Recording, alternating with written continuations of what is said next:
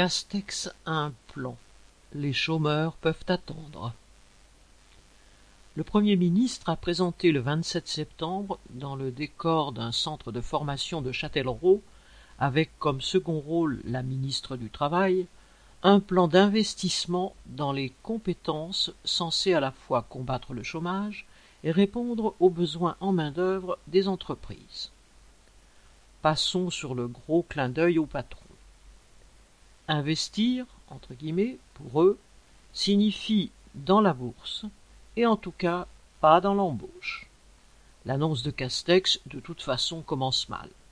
Le premier levier de son plan est la confirmation de la mise en place de la réforme de l'assurance chômage.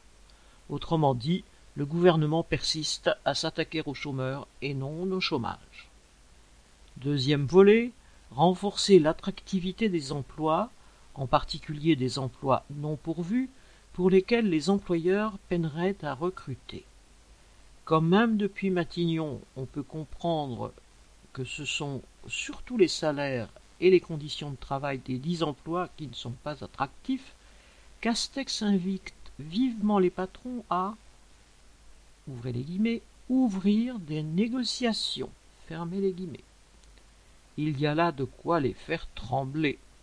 Enfin, le concret vient avec l'aide à la formation professionnelle, en l'espèce 1,4 milliard d'euros, mise à la disposition des patrons sur deux ans, près de la moitié devant servir aux dirigeants des PME de 50 à 300 salariés, qui formeront 350 000 nouveaux employés et profiteront de leur travail.